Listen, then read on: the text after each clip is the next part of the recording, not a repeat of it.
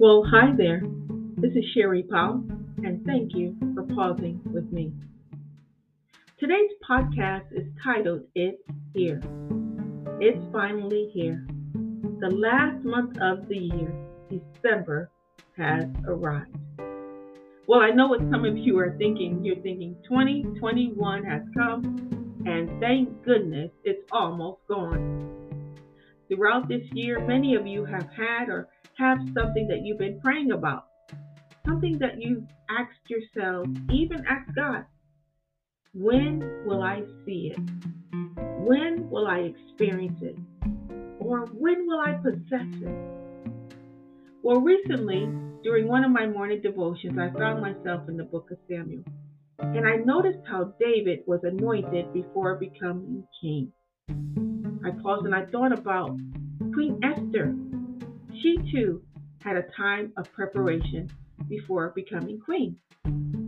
Imagine, ladies, 12 months where someone prepared all of your meals and even gave you a bath. Oh, can you imagine those kinds of cleansing, exfoliation, followed by a regimen of sweet smelling oils and perfume? Oh, yes, all of us can use one of those about now. Well, in Esther chapter 2, verses 12 to 15, it appears that all Esther had to do was walk around and chill for 365 days until it was time for her myrrh and spice treatment. Well, unfortunately, not many of us are like Esther. We can't stop everything and take a year off. So I hope this podcast will encourage you that even in the midst of your situations, you may not feel like it, but guess what? You are being prepared for something amazing. And while you are waiting by faith for God to work it out, might I make a suggestion? Pause and look around your home.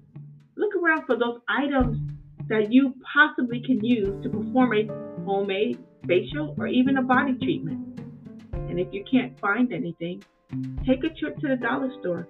Get some of those knockoff products. Go ahead, soak your feet, paint your nails, and even pray over yourself as you lather up with your favorite lotion. Well, my sisters, everything may not be shifting in your timing or even your way, but do not fear. Be determined to use this season of preparation to learn, to grow, and to sow. Oh, sisters, Psalm 121, verse 1 says, Lift your eyes to the hills. That is where your help comes from. God is truly preparing you for what is up ahead. A new year, and most definitely a new beginning.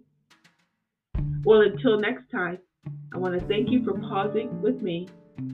And take a moment, check out our website, pausingwithgod.com. Or if you'd like to chat, send me an email to pausingwithgod at gmail.com. Until next time, don't you forget to pause.